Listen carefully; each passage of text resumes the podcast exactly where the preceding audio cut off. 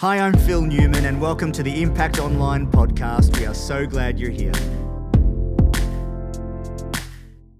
Well, hey everyone, grab your Bibles, get into the Word today. We've got a great year ahead of us, great Word today. I believe it's for absolutely everyone. I want you to turn your Bibles to Matthew chapter twenty-eight. It says this. Uh, this is speaking of the resurrection of Jesus. It says, after the Sabbath, uh, at dawn of the first day of the week, Mary Magdalene and the other Mary went to look at the tomb. There was a violent earthquake, for an angel of the Lord came down from heaven and going to the tomb, rolled back the stone and sat on it. His appearance was like lightning and his clothes were white as snow.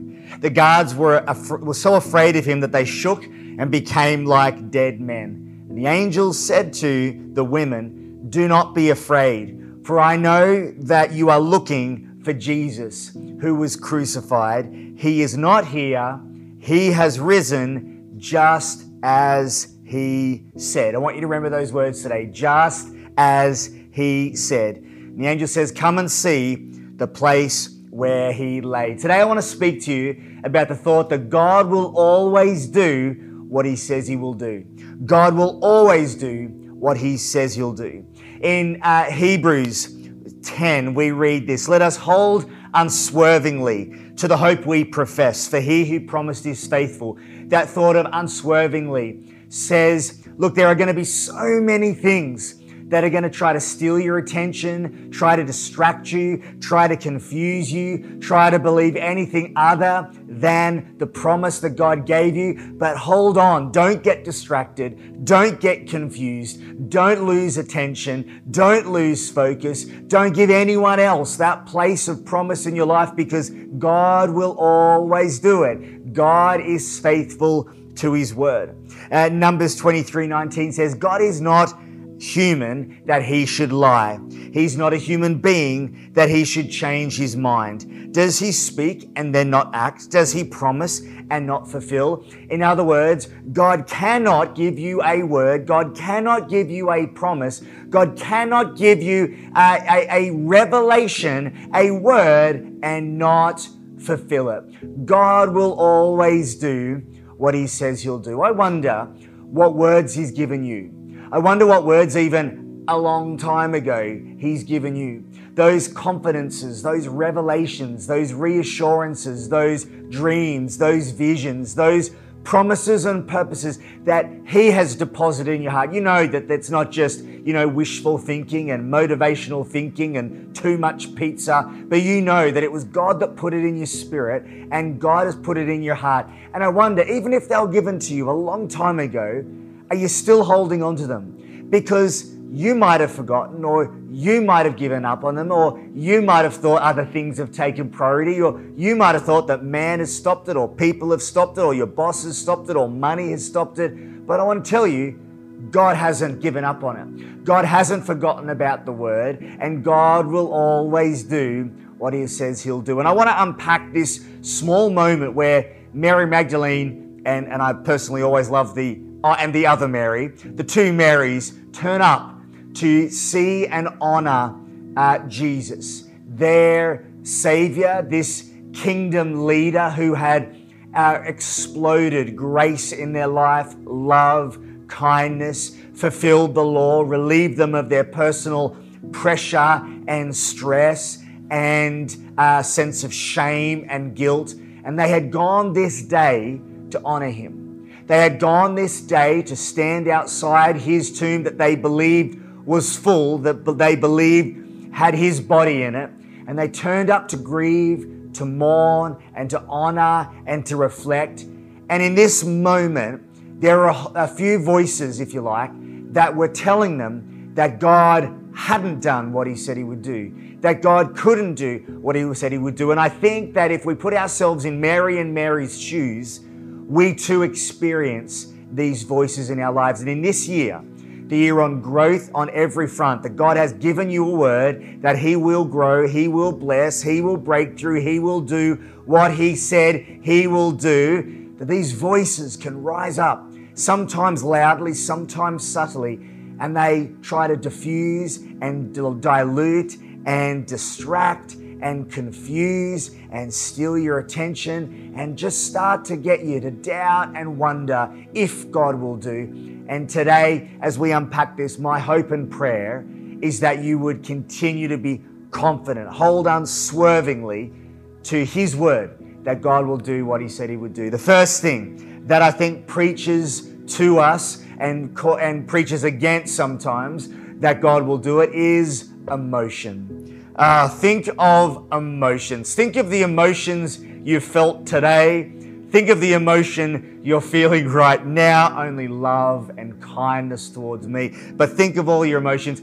The angel, I think it's very interesting that before he reminded them about what God will do, that he has done what he would do, that he opens with fear not. He opens with addressing their emotion. Uh, this, this day, these women, Mary and Mary, had come and they were covered in grief.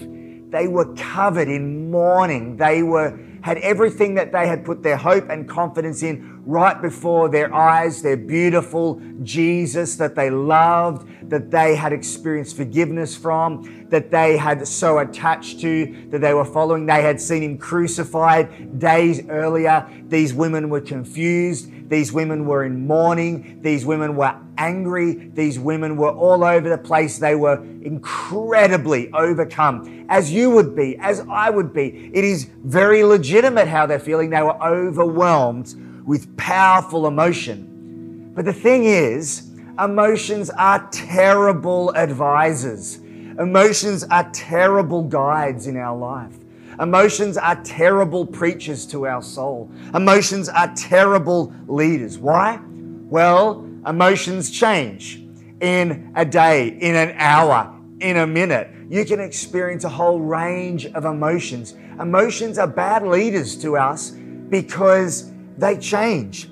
Emotions are bad leaders to us because they have given even their authority that they try to exercise. They've given their authority to people. People can decide your emotion. Uh, money can decide your emotion. Uh, the temperature can decide your emotion. If you get out the wrong side of the bed, it can decide your emotion. How much sleep you get can decide your emotion. These things that really, in the scheme of things, should not have any authority, mate. Those things lead our emotions. And unfortunately, some people, even Christians who follow Jesus, let emotions lead them. And I want to remind you today that in spite of even your legitimate emotions that you feel, never let your emotions tell you if or when God will do something, because they change and they shift and they are terrible advisors to your soul. Emotions must never, ever preach louder to us than God's word.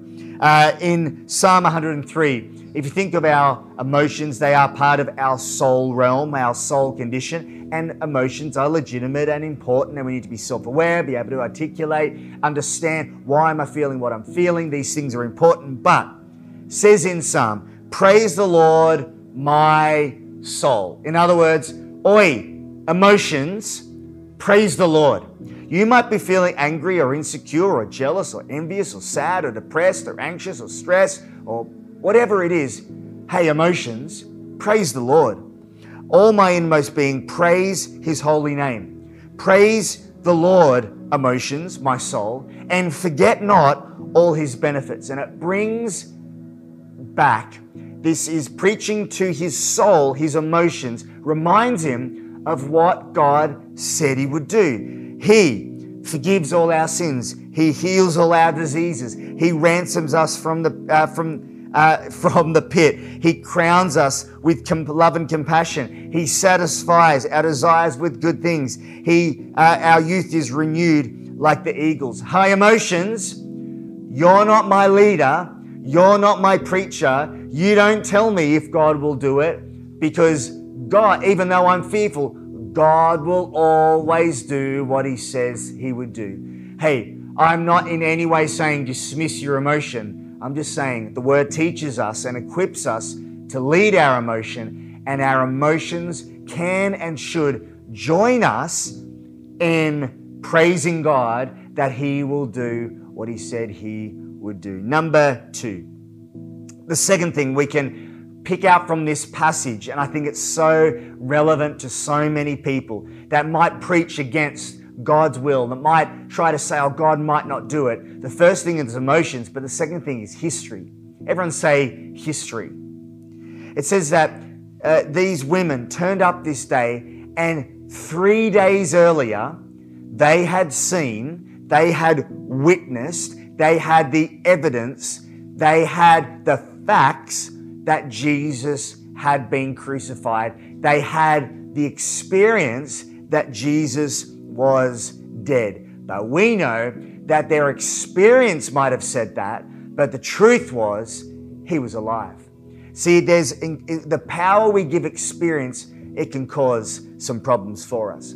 I don't know about you, but when I went to school in a grade, I think around grade ten, I went and did work experience. And it's an idea that uh, to help children uh, des- decide what career, what studies uh, to do. Hey, why don't you go and spend a week in a profession with someone or with some people who are doing that, and watch, observe, learn, hopefully understand, be inspired to. Anyway, I went and did a week's work experience in uh, a law firm. I wanted to be a lawyer, and I went and worked on, with this lawyer on a murder trial, and saw all the photos and sat through all the evidence. And by about uh, minute seven of my week of work experience, I had decided that I did not want to be a lawyer anymore, and had to put up with another four and a half days pretending to be interested in this thing.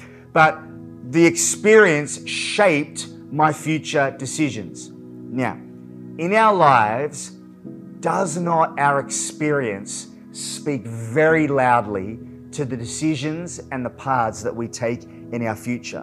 And this is where it becomes a problem. See, my experience might say one thing, but God's word might say another thing. And what will I listen to? My experience or his word? My experience, what I've seen, what I would present as evidence, what I would present as facts, what I would present as history, as a something to be based on, or am I going to, in spite of that, present the word of God? Listen to the word of God. In Ecclesiastes three, it's the passage that I won't read today, but it speaks about there's a time for everything. In Ecclesiastes one, it says there is a time for everything and a season for every activity under the heavens. And it goes on to list a whole lot of uh, seasonal differences. There's a time for war, a time for peace, a time for laughing, a time for mourning, a whole lot of things. But it picks up in verse nine, it says, what do workers gain from their toil? I have seen the burden God has laid on the human race. Look at this. He has made everything beautiful in its time. So we must understand in this that God is always working on something, getting it ready for its time. And we must then also understand that if something has a breakthrough moment, just because we haven't seen it in our history, just because we don't have evidence of it in its history, doesn't mean that it won't happen. It's just, it just wasn't its time.